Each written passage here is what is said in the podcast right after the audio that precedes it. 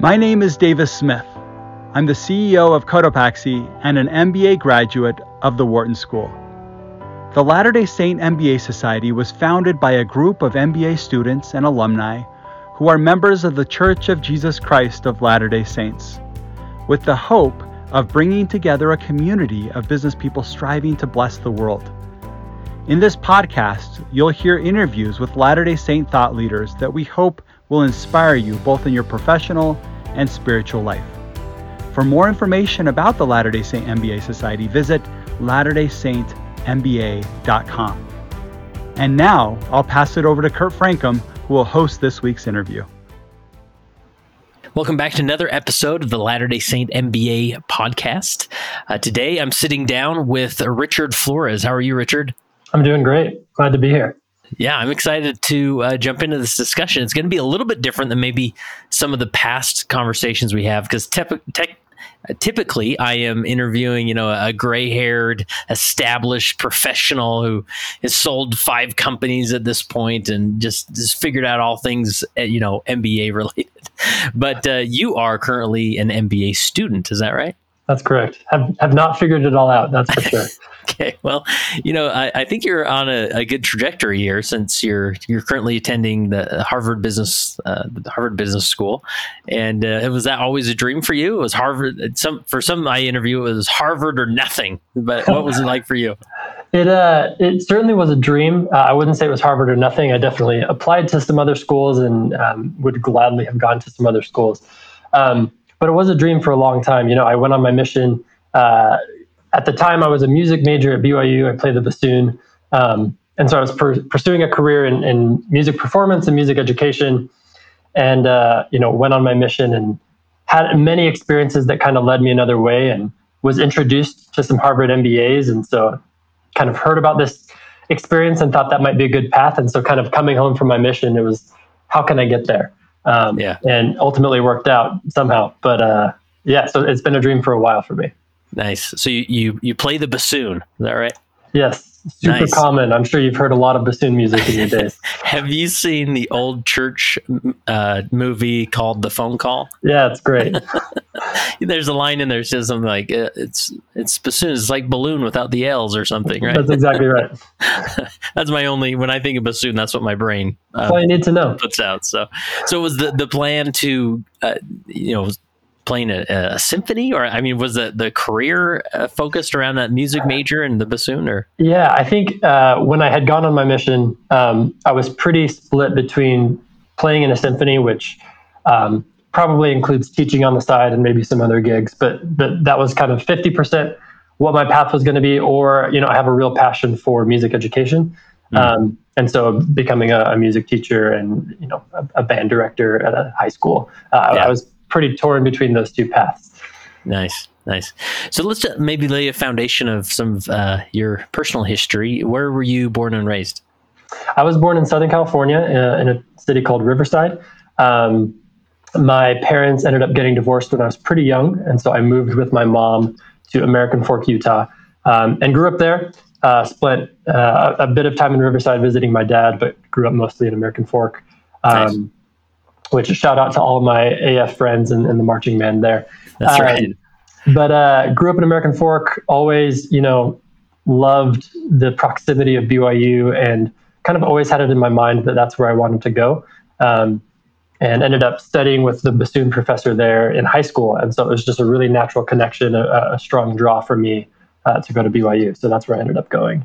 Nice. Um, served a, a mission uh, for two years in London uh, which I loved, and then came back to BYU where I kind of started pivoting towards the business uh, area, studied economics and business strategy, um, and graduated from BYU where I met nice. my wife. So was your upbringing pretty? I mean, uh, obviously, you were. Did your mother remarry, or were you in a single parent home most of the time? Uh, my mom did not remarry, so it was me and her. Uh, I have a sister that's about 13 years older than me. Mm-hmm. That was um, in the home for a while, and then close by for a while. Um, I had a grandma close by, um, yeah. and definitely had a lot of people in my life that, nice. uh, you know, it definitely felt like I had a, a, larger family there, and I had a lot of cousins around. Um, but yeah, I was raised by my mom. Uh, my dad remarried and w- would visit them in California quite frequently, yeah. as I mentioned. Um, but yeah, American Fork, so, Utah. Where it all so happened. How would you, uh, obviously being in Utah County, you know, very faith centered, uh, you know, community. But how would you describe your your personal faith development?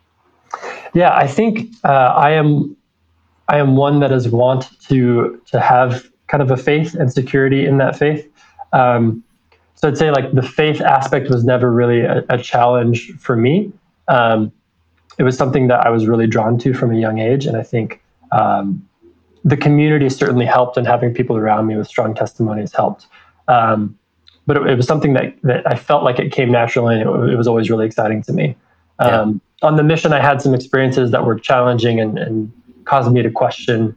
Um, but as I found answers for myself and through prayer and through work, it, it, even strengthened those things even more. So um, it was definitely a journey, but I think I was blessed to to be in the right circumstances for it to kind of flourish from a young age for me. Yeah, and then uh, what about your high school academics? Was it uh, was you know the, was it always a, a, big focus for you, or the you the straight A you know kid that was always uh, studying and and make sure you're hitting those marks? I did study pretty hard. Um, I think my high school free time was pretty much non-existent because I was either practicing my bassoon at band or orchestra practice or studying. Um, so I, I, was a pretty studious kid. I tried to have fun, but um, I also just loved my hobbies and, and, education at that point. So tried to focus yeah. there. Yeah.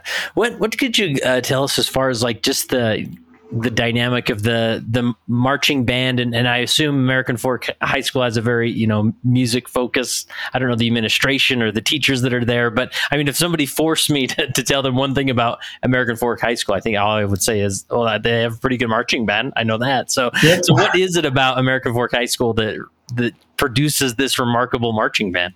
Uh, I think it comes down to uh, a couple people. Um, Don Peterson was the band director there many years before I joined. Um, but he ended up being the band director at BYU for a, a, a good amount of time, I think 20 years.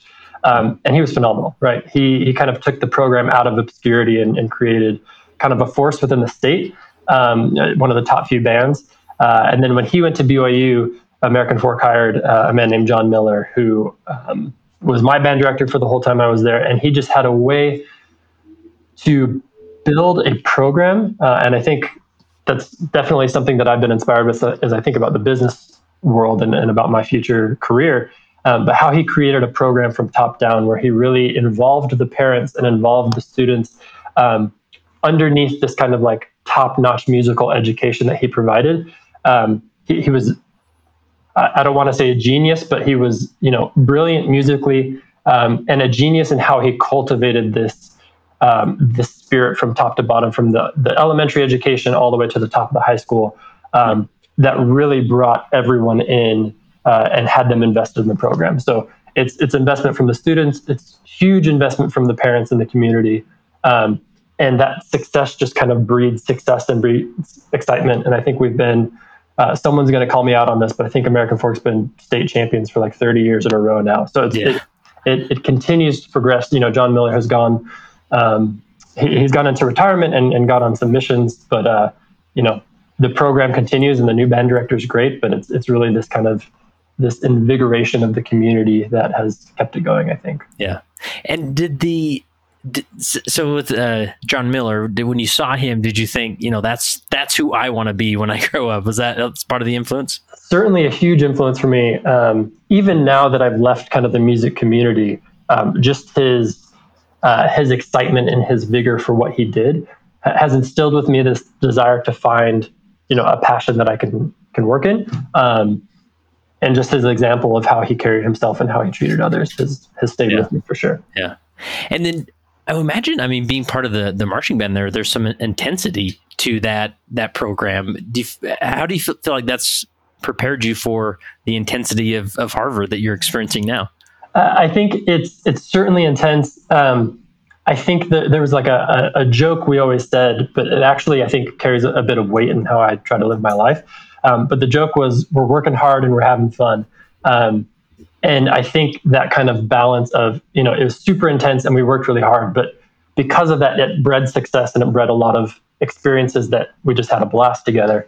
Uh, and I think I try to kind of take that attitude to everything I do, where you work super hard, but because of that you're going to have the experiences that are, are going to be super fun and you're going to make relationships that last a lifetime and you're going to find people that teach you new things and and that's something at harvard that i've certainly experienced. Yeah yeah. Um, cool and so the, you, you, go through high school and then i mean was mission always part of the plan or was that a tough decision for you at all? It, it was always part of the plan. Um, i think one it, it seemed like a, a, good experience for me and then two it, it was also um, part of the culture in a good way, where all of my friends were going on missions, all of my cousins had served missions, my sister had served a mission, um, and so it became the expectation. And and I know for some that can be kind of a heavy or a negative expectation, but for me it felt really exciting and really encouraging. Mm-hmm. Um, so yeah, it was always in the plan. Uh, I think I got, you know, I think everyone's called to where they need to be, but London certainly provided the experiences that that I needed, and it, it's a place that's dear to my heart today. Yeah. Was the the uh, mission the impetus for changing from music to business, or when did that moment happen? It really was, and I don't think it was the mission itself per se, and that like it taught me something that like I wanted to go away from music. I think there were there were a few things that I learned.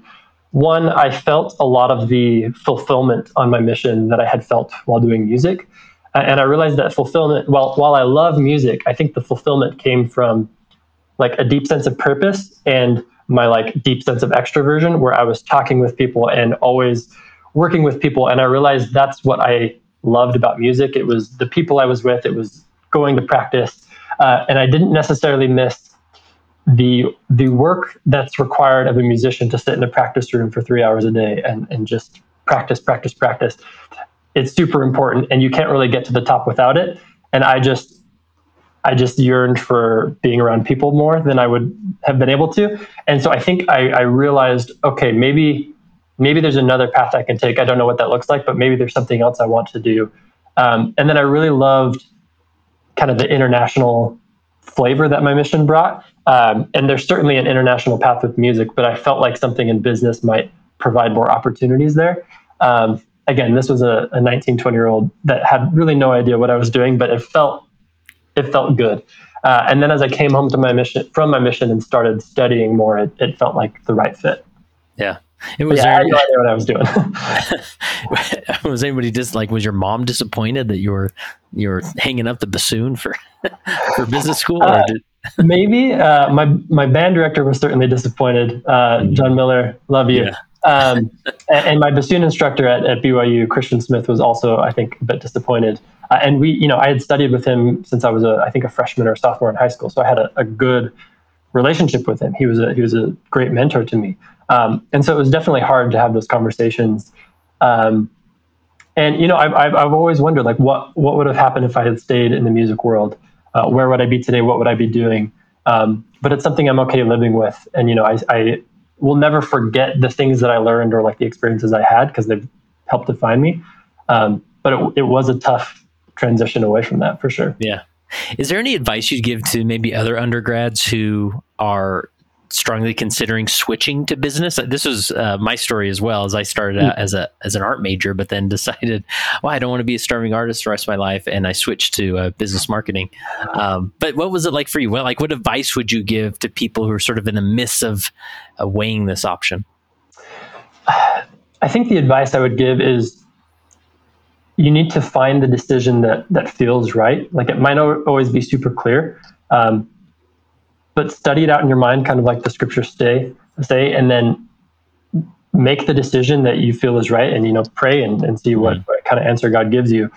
But once you make that decision, you kind of got to go with it. not that you can't switch later on, but you can't you can't keep second guessing yourself or, or keep wondering what if, um, yeah. because that will you know just cause doubt. So you know, do your best to make the decision that feels right. And there's a little bit of gut in there. I, I've learned to trust my gut more over the years uh, and then just go full steam ahead. Trust yourself, make the jump if if that's what you feel like is right, um, and it'll work out how it needs to work out.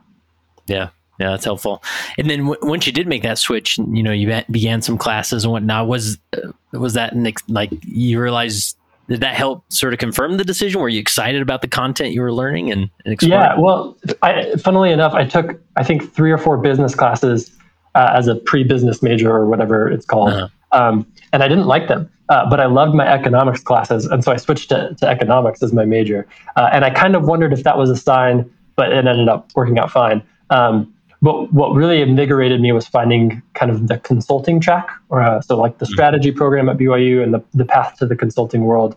Um, and that seemed really excited to me, uh, re- really exciting to me. And so that's when I kind of felt like, okay, I'm doing the right thing for me and going in a direction that I think will take me where I want to go and, you know, ultimately lead to Harvard Business School, which was kind of the dream I had. Um, yeah. But it was terrifying. Yeah, I was super scared. Yeah, yeah. And so, um, and then is, what year did you graduate? I graduated in BYU in 2016. Okay, and then uh, the the interview started. I mean, because you you end up with with uh, Bain and Company, and that's sort of, I mean, that's a, a, desire of a lot of business students, right? Yeah. So I interned with them in 2015. So I think I interviewed in like January 2015. Um, now they keep moving it earlier and earlier, and people are interviewing, you know, um, when they're coming out of elementary school. Um, so it just it just keeps getting more intense. But um, I, I, interviewed with them uh, be, kind of middle of my sophomore year. Is that correct? No, no, no, middle of my junior year for my junior internship. And that was a really cool experience. Uh, I had so many people help me with the interview process, and BYU has a really great community of uh, of people that help each other through interviews and, and prepare. Um, and I think it, it was kind of uh, a coming together of I, I worked super hard, uh, and I also got really lucky. Um, there are so many people that are qualified for this job and more qualified than me. Um, that for some reason didn't get it, and I happened to get it that day, and and that's just how it goes. Um, yeah. But I'm super grateful that I got that internship. It, it, was a really good experience and, and led to you know the beginning of my career. Yeah, and um, what would you say to somebody who's planning to interview with with Bain and Company as far as preparation, or uh, I don't know what color shirt they should wear, or I mean, what, any advice you'd have in somebody preparing to who wants to internship and, and work with Bain? Uh, yeah, I think reach out to to the resources provided by your school um, because there are so many people have done this. It's a it's an established path, um, and there are people there to help you. Um, uh, practice cases obviously is is a huge part of it, um, and and then network in in an authentic way. I think you know the more you can meet people and and ask them questions about themselves and about their experiences um, beyond what you can find on the website. I think those are important things because you know these people answer the same questions you know 10 times a day to different people. And so you want to find something that is going to be interesting to them uh, and make the conversation worth their time so that they remember you um, and, are, and are excited about what you have to bring to the table. Yeah. And then how long were you with uh, with bain? I was with bain for three years. Um, pretty standard track pre-consulting i guess you might say. Most people do two to three years. But mm-hmm. then i left the firm um, which i think uh, is also super common, um, but it's becoming increasingly common to kind of leave management consulting before going to business school. Um, I think one thing I didn't appreciate when I started Bain was how competitive the MBA application process is from consulting firms. Mm. Uh, and that wasn't necessarily the main factor in my leaving or, or even the driving force. Um, but I think leaving Bain getting some additional experience elsewhere certainly helped me get to the, the MBA program that I'm in right now. Gotcha. Yeah, and it seems like that's the typical path, right? That you you go to a consulting firm, to, you know, a lot of times Bain, spend three or four years, and then there's another company that maybe you work with that sort of uh, entices you away, and and you get to work with them for a while, right? Yep, that's exactly nice. right. So I, I, went to Capital One uh, for two years. So my wife is a lawyer. She was in, she, so we were in Dallas together for three years she uh, went to law school while we were there and then got a job out in DC. And so I was looking for something uh, that I would travel less, um, where I would work with similar people that I was in consulting with. Um, oh, she also gave birth to our first son um, three weeks before she graduated from law school. So, oh my goodness! First of all, my wife's incredible. Uh, but second of all, uh, I was looking for a job that would kind of help us transition to the, you know, two parents working uh, with a kid. Kind of trying to get our feet under us. And, and Capital One gave me a lot of those things that I was looking for. Nice. I, I suddenly want to start a, a, law school podcast just to interview your wife. She's amazing. She, would be great for this podcast. yeah, I bet. I bet. Wow, three weeks before graduating. Uh, I don't. I don't know if if you guys did the math or if it happened or what. probably not a, a, path you'd recommend. I don't know. It's it's tough, right? Because she was gonna start her first job, you know, at the end of the summer, and uh-huh. so we realized there, there wasn't a good time, and that's that's something that's been a common theme in, in our marriage and in our family is realizing that there's not a great time to make a lot of the decisions that we needed to make. Um, and so doing what we feel like is best for us and just trusting that it will work out. Um, she gave birth to our second child, uh, my second week of business school. Um, oh, wow. So I guess we just hate parental leave is what, what I'm learning. Um, but she gave birth to, to our second son, my second week of business school and, and she didn't have a job at the point. So my wife is wonderful and gave up her job so we could come here to business school with without kind of a job in hand. Um, mm-hmm.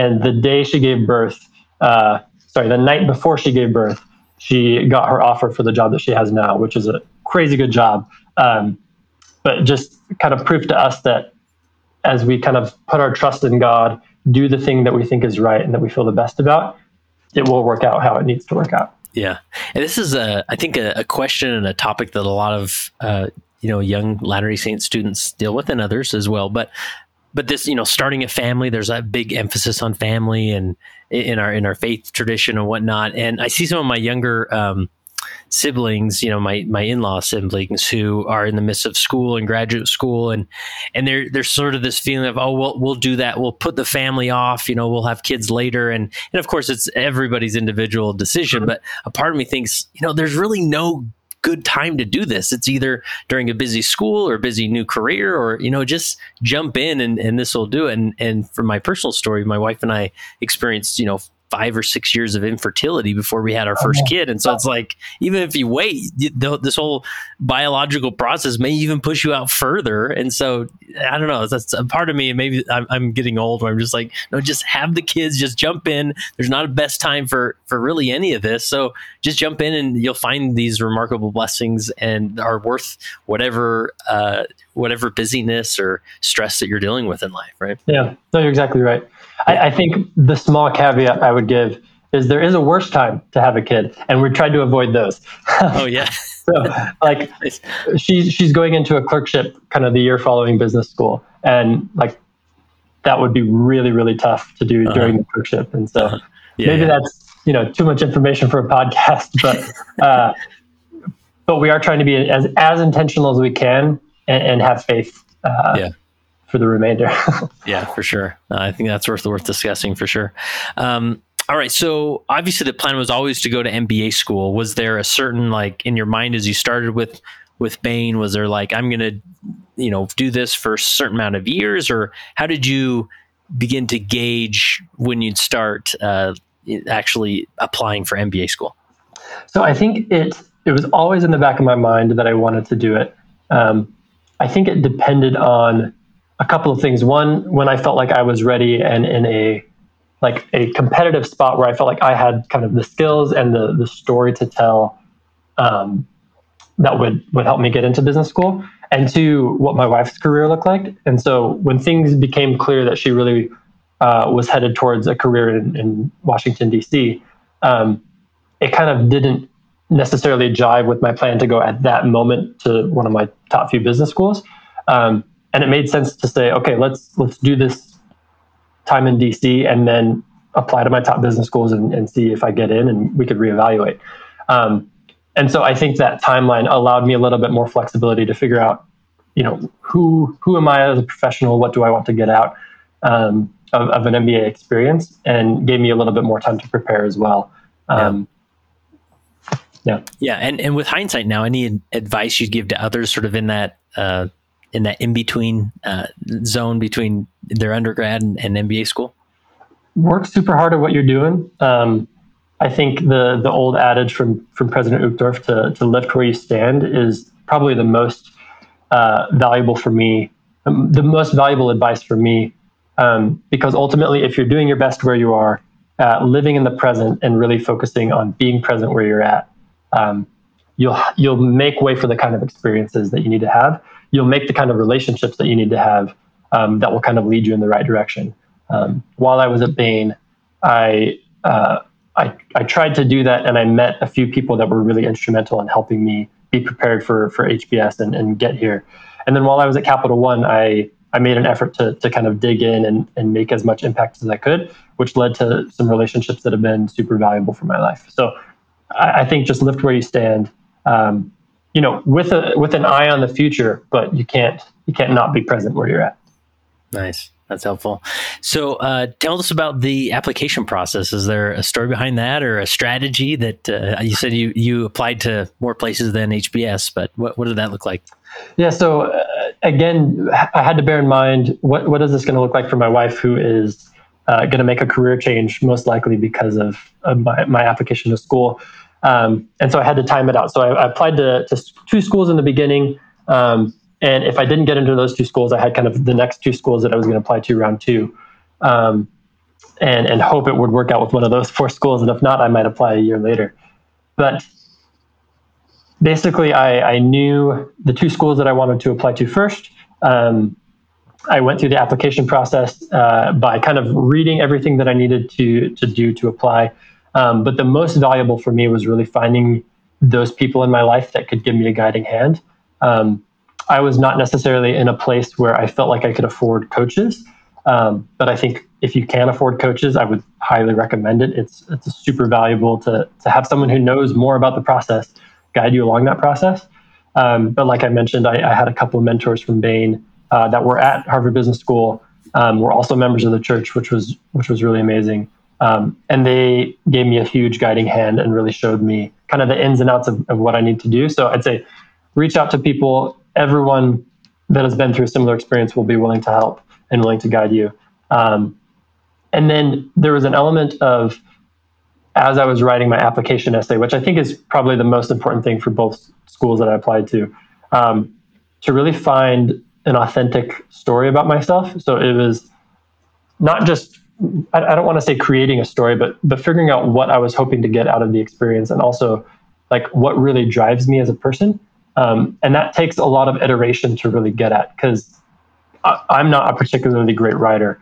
Um, and so I would write something, and you know, I had some of my friends look at it, and they're like, "That's not really exactly how we see or how we see this kind of driving you. This is more what I think about." And I would talk about it with my wife, and I would realize sometimes it's true, or sometimes I just needed to phrase it differently so that I could get my real point across. Uh, and so that took a lot of time for me to figure out what's my story, what am I hoping to get out of the MBA experience. Uh, but that ultimately led to, I think, a really compelling essay that um, someone at Harvard was compelled by. Um, yeah. yeah, I'd, I'd, say those are some some points of advice. Interesting. And, and, coming up with that story, was that where a lot of the coaching came in that you mentioned that helped you formulate that, or?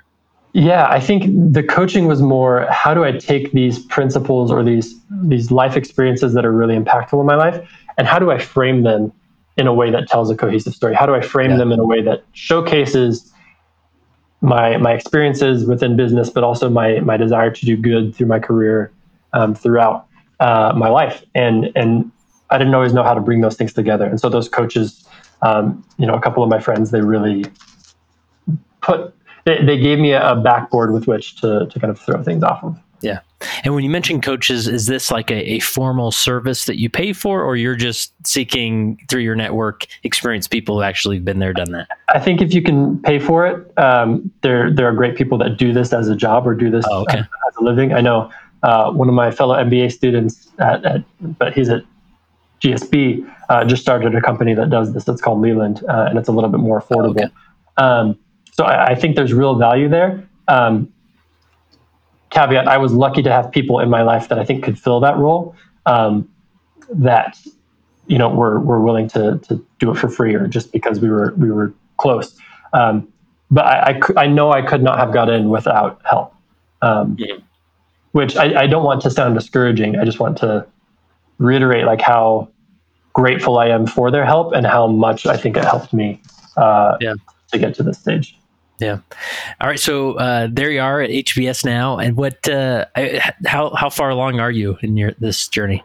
I'm halfway through. So I just finished my first year and a summer internship, uh, and I just started my second year classes um, a little bit last week. But really, today has been my first day of like full blown classes. Yeah. Um, and it's been amazing. So Harvard uh, breaks up the years pretty distinctly. The first year is called the RC or the required curriculum, where we all take the same classes. Um, there's 10 classes uh, across, you know, marketing, supply chain, finance, accounting, all of the basic business topics. Um, and we take those together with our same section. So in my class, there's about a thousand students, but I took every single one of my classes first year with the same 93 students. Um, so we get to know each other super well. Um, it's it's kind of fun as we as we make comments to kind of expect what people are going to say and to hear them surprise you, uh, but also to learn so much from from a, a, group of people that I really respect and really feel like I know at a personal level uh, was a really impactful experience. Yeah. Um, and then the second year is totally different, where it's all elective. Um, we choose our classes, which means we have a ton of new classmates that we've never heard from before, and so it's an even broader uh, broader set of experiences, but from a group of people that have learned how to uh, learn in the case method, if that makes sense. Um, yeah. Harvard teaches through the case method, which means we, we read a business case and then the professor asks us questions and, and we kind of teach each other. Um, and that takes a lot of practice, I think, to get down, which is why we have that first year to, to figure it out. Hmm. Uh, yeah. So it's been great so far. Anything that uh, has surprised you in this uh, as you're that you didn't anticipate before starting? Uh, I think the biggest thing that surprised me was how. I mean, it, people told me this would be the case, and it still surprised me. But there's so many things that you can say yes to, or so many amazing people to meet, and so many incredible opportunities for you to have. Um, that it really takes prioritization and, and, figuring out what you want, which is hard when you don't know exactly what you want. Um, but there are so many cool people and so many cool startups and cool clubs and just an abundance of amazing things for you to take advantage of um, that it, that it's almost overwhelming. Yeah. Yeah. Um, and that I think launches us off into some of your, your principles here is then that first one being ruthlessly prioritizing uh, your, your time and focus and whatnot. Anything else you'd add to that principle? So I, I put this one down actually at the beginning of my HBS experience as the thing that I wanted to do for my first year. Um, and I think I really struggled with it actually. I, I kept saying yes to, to different opportunities and to different people because I just didn't want to miss out on anything. Um, I did a ton of social things. I, I tried to study really hard. I did, uh, you know, I helped run the, the LDS MBA conference, which was incredible. Um, but I just, my to do list kept growing. Um, and that took a toll. Um, where I, I, think, you know, I, I, had incredible experiences my first year. I also had a really hard time personally, especially physically. Um, in right before finals, my first semester, so like mid December, um, my son caught hand, foot, and mouth at daycare, uh, and then I caught hand, foot, and mouth from him. Oh, wow. Um, and most grown-ups don't catch hand, foot, and mouth because yeah we have immune systems. Uh, and I, I, think I had kind of worn myself down over that semester just saying yes to too many things where my immune system was pretty low. So I caught hand, foot, and mouth the night before finals, had to take my finals kind of remote um, or from a hotel because I was contagious um, and didn't want to affect my other kid. Uh, and so that was a really tough experience. Um, as soon as we got home from Christmas break, we all caught COVID. Uh, and then about a month after I caught COVID, I got shingles uh, which I'm also been told wow. that most grown-ups don't get my age. Um, so it just it was a really heavy physical toll for me, kind of not prioritizing my time and focusing on the most important things. That is sticking with me this year, where I'm trying to take a much more pragmatic approach about how I live, as well as you know take care of my family and take care of business school and career and all of those things. So uh, it's it's a principle that I've mentioned because it's something that I'm aspiring to. Yeah.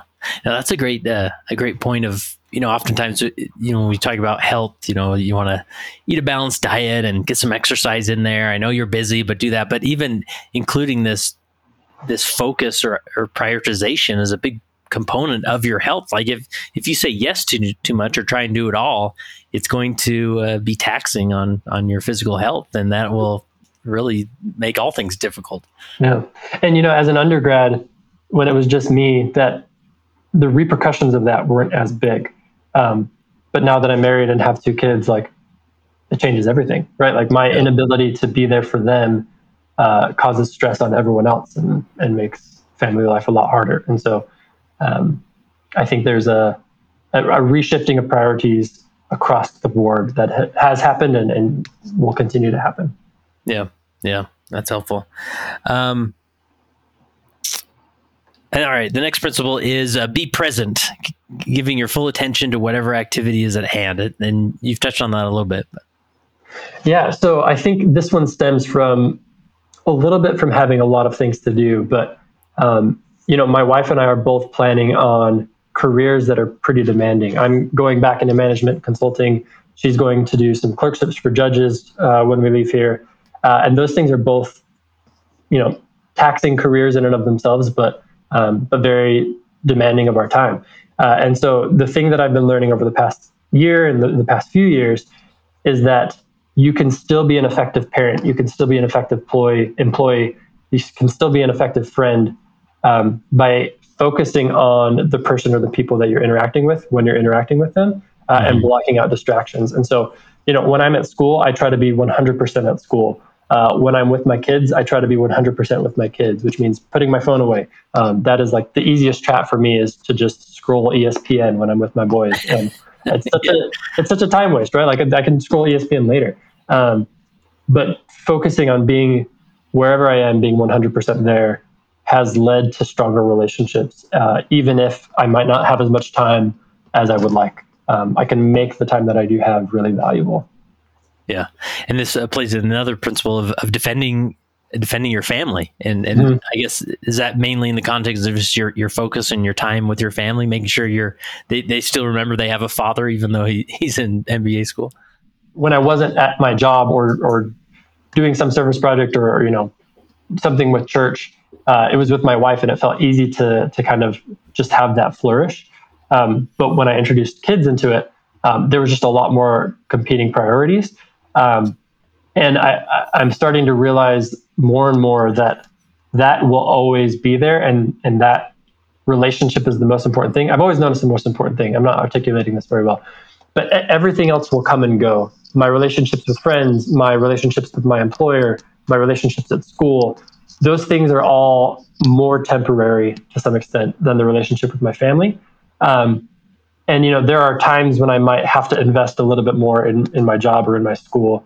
But if i don't defend my family and i say defend because it's a very active word it requires a lot of mm-hmm. effort. If i don't defend those relationships in that institution um, the, the repercussions will be far worse than me prioritizing other things. So it's just a reminder to me that it takes active work to kind of defend that institution um, and to intentionally do things that strengthen that institution um, because just kind of letting it happen in the fabric of my daily life uh, won't work. Yeah, no, I, I, appreciate you using that verbiage because um, you know you could just say you know just make sure you make time for your family, but this is like a this takes a lot of focus and like you're you're you're at war here at times. Like no, I'm I'm literally going to make time for my family today, to even though it may make this or that project difficult, right? If my wife and I don't book a date, I know it sounds trite, but if we don't schedule a date on the calendar, like it will not happen. Yeah. Um, yeah, we watch TV together at night, which is great, and I'm not diminishing that. Um, yeah. But like, if we don't intentionally put time on the calendar to do an activity together, and it can be staying at home and doing something else. It doesn't have to be, you know, going out. But if we don't like intentionally make that time, it will get filled by ten different things. Yeah, yeah, for sure. That's that's really helpful. Um, all right, next, the I guess the final principle you have here is take care of yourself, and obviously you learn that lesson uh, just from your physical health. But how else do you uh, take care of yourself and then forget yourself? Yeah, so I think that yeah, like I mentioned before, I, I haven't always done a good job taking care of my physical and mental and spiritual health. Um, I think all of those elements are important, but um, I think it's really important and, and our kind of society has realized this over the last few years to take care of our of our mental health and wellness. Um, I am someone that tends to kind of bottle in all my stress and then you know shut down every three or four months after I can't handle it anymore. And I'm learning how to to find outlets for that kind of frustration or that bottling in of a feeling uh, through communication, through meditation, through whatever you call it, um, through seeing a, seeing a therapist. Like that is a, a thing that has been huge in my life is being able to talk about these things with someone and have them kind of help me realize the conclusions that I need to come to. Um, so I think taking care of yourself is, is hugely important. Um, something that I haven't mentioned yet, but I, I, love fashion and I love kind of the fashion world and, and, and men's fashion in particular. Uh, and so I'm a big fan of, you know, preparing for the day and trying to present myself and, and look the best I can. Um, but the second part of that principle is then forgetting yourself. Uh, and, I, and I can't remember who, there, were, there was a sister that gave a talk at General Conference a few years ago where she talked about preparing herself for the day and doing her makeup and doing her hair and making sure that she looked the absolute best. And then as soon as she left the house, forgetting entirely about that and just focusing on others. And that's kind of the second part of this principle is we, we have to take care of ourselves or else we won't have the energy to, you know, do everything we need to do.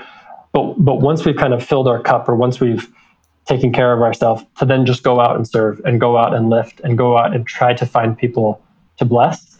Um, because without that part of it, we become so individualized and so focused on ourselves that we lose kind of the context of what it means to build Zion. And and I think I, I think you can't have one be fully effective without the other. You can't take care of yourself and be the person that God needs you to be without forgetting yourself later. And you can't forget yourself fully or for as long as God needs you to unless you've taken care of yourself and, and you're able to serve. And so I think those two things put together are for me what kind of drives my day to day actions. Yeah, that's that's really helpful. Any, um, I, I am glad you brought up the the style and fashion, and this is something you picked up for your your mission. Is that right? Yeah, I did. So in my mission, I still remember kind of coming down the the escalator in the the Manchester airport where where we went to the MTC and just seeing the men in suits around me, and I thought, you know, they look different than I do. And then I remember walking through the streets of London, just thinking, wow, this is a completely different world. And of course, you know, my testimony was strengthened on my mission, and I'm super grateful for that. But also, my fashion sense was totally. Uh, I had a baptism of sorts uh, on my mission, where I, I, just learned a whole new world that uh, that I was really excited about. And and then as I came home from my mission and started dabbling more into the fashion world, I've just fallen in love with it.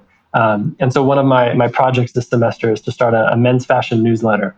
So oh, cool. hopefully that'll go somewhere. But uh, but I'm really excited about it. Um, it's it's become kind of a, a pet passion of mine. Pet yeah, project. I don't know, one of the two. Yeah, and this is really applicable for uh, this audience. You know, going in a professional world, and it's sort of it's interesting in you know in 2022 where it's you know these hip companies you know you see you know mark zuckerberg in his hoodie or whatever. Like it's it's very casual and and uh, sometimes gets gets a bad rap but at the same time it's like well that's where it's headed you know we're done with the suit and tie thing. But i mean what advice or is there are there any resources other than your upcoming uh, newsletter? Uh, but any like if someone wants to just have a good grasp of professional fashion uh, anything you'd recommend? Um, there are there are lots of websites and lots of men's blogs. You can just google like men's fashion blog and you'll find you know 20 yeah. or 30 um, i think it's about finding things that fit you well um, i think from what I've heard from my male friends and from uh, their wives, I've heard a lot of feedback from wives uh, that it's important to find things that fit you well, especially to find pants and shirts that that aren't too loose or too baggy or or too tight. Um, but to find things that fit well, uh, that you look, that, or sorry, that you feel good wearing. Um, because ultimately, I think the the the reason I love fashion so much, especially for men, is that it can change kind of your attitude of how you see yourself. Mm. Um, and, and really help you to feel confident and presentable. Um, and so I think finding things that fit and finding things that you feel good wearing that are that are very presentable is kind of the the place to start. No, it's so true. Like if I put on a suit that fits really well, like I feel invincible. It's crazy, invincible, yeah. right? and, and, and, it's a, I love wearing suits for that reason. I feel like yeah. I look amazing, and and it's right. a great experience. Yeah. For some reason, uh, my suits don't fit as well as they used to. I don't know if they're shrinking. Something's happening in my closet. I don't know, but uh, I'll have to. Offline. that's right. I have to find a, a tailor for sure. Um, awesome.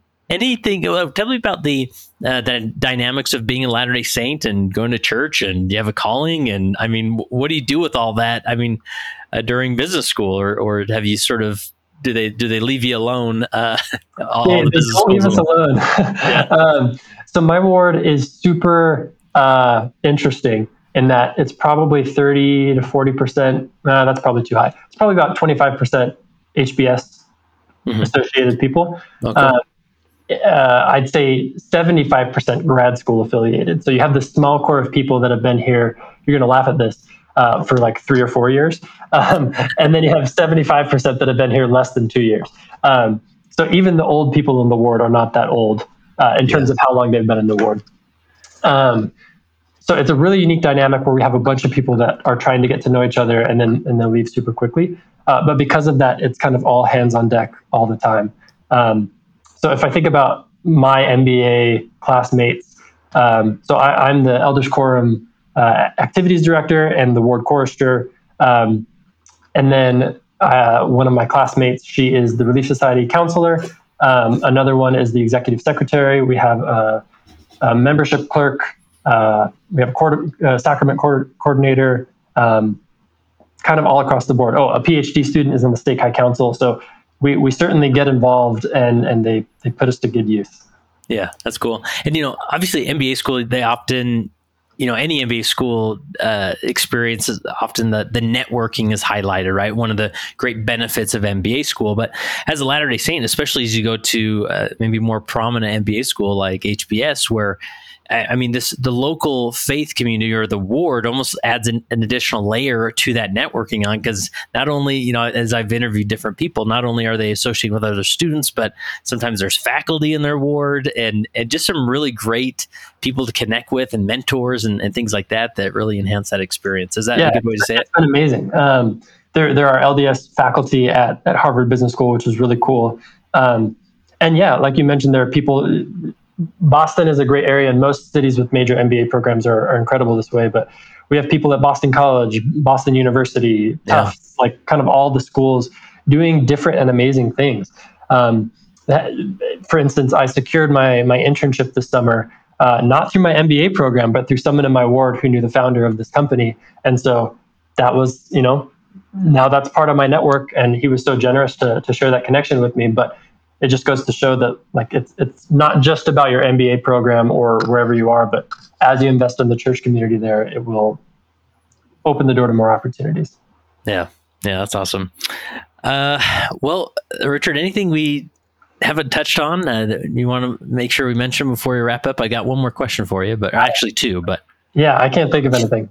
Okay, all right. So I guess one question I have is, when's the last time you played your bassoon? oh, it's been too long. Uh, pre-COVID. Oh, unfortunately. Um, I, I, played a few times when we were in Dallas for ward activities, which was really fun. Um, and then the pandemic hit in DC, uh, and so didn't really get an opportunity to play there. And then after that, we came here to business school, and uh, I, I, have it. I know exactly where it is. I just haven't broken it out yet, uh, yeah. which is a real shame. It, the problem is, Kurt, it's not like the the guitar or the piano where you right. can just play at any moment. Um, I play the piano, but not well. Uh, but the bassoon is is very very niche. Um, yeah. Yeah. So, I was going to ask, like, I don't know if it's like a solo instrument that you'd play a sacrament musical number or something, but last time I did actually was was in church in in oh, Dallas. Really? It's oh, not nice. like no one wants to hear the bassoon. well, hey, there's a, a, special group out there of you uh, bassoon uh, musicians. So. nice. Well, last question I have for you, Richard, is you uh, as you're in the midst of this experience and the, the, the past experience you've had of going through this journey of your undergrad and now into uh, business school, if you're in a room full of young professionals, other MBA students, what uh, final encouragement would you give them? I think I would give them a few points of uh, encouragement. One is that your MBA program does not define you, um, which I get is easy for me to say. I got into HBS, woohoo! But like that's not the point. The point is, I think what President Nelson talked about in either this last general conference or the conference before, that like our number one identity is is being children of God, um, and, and that has so much more influence over who we are and the things that we do and the impact that we make than our MBA program that we get into or that we don't get into. Um, and I think I saw this, especially if I go back to consulting, like two of the people I was closest to had like the best interview of their lives at you know McKinsey or Bain or whatever, and didn't get the job. Um, and they are like the smartest people I know that are now doing incredible things, uh, and like not getting into a big three consulting firm did not inhibit them at all. Um, and so, not to say that you shouldn't have this dream of, of getting into a certain business school or going to a certain firm, um, but if you get in or don't get in, to not let that define your identity because there are more important identities, like being a son of God or a father and a husband. Um, so I'd say that is is the first thing, and then the second thing is kind of on the flip side, like you can do it. Um, there are people in my business school program from all walks of life, from all different um, experiences, from low income families, from uh, from high income, plenty from high income families, uh, but but from kind of every walk of life. And don't sell yourself short because of your experiences. Like you can do anything. Um, you can't do everything, but you you can do anything. Um, and so to lean into to kind of what makes you strong and what makes you you, uh, and that will lead you to where you need need to be. It might not be the place you want to be initially, but um, but it might become that. So I think those two pieces of advice. Thank you for listening to the Latter day Saint MBA podcast. Check out the show notes for more information about our guests and visit latterdaysaintmba.com to find details about the Latter day Saint MBA Society.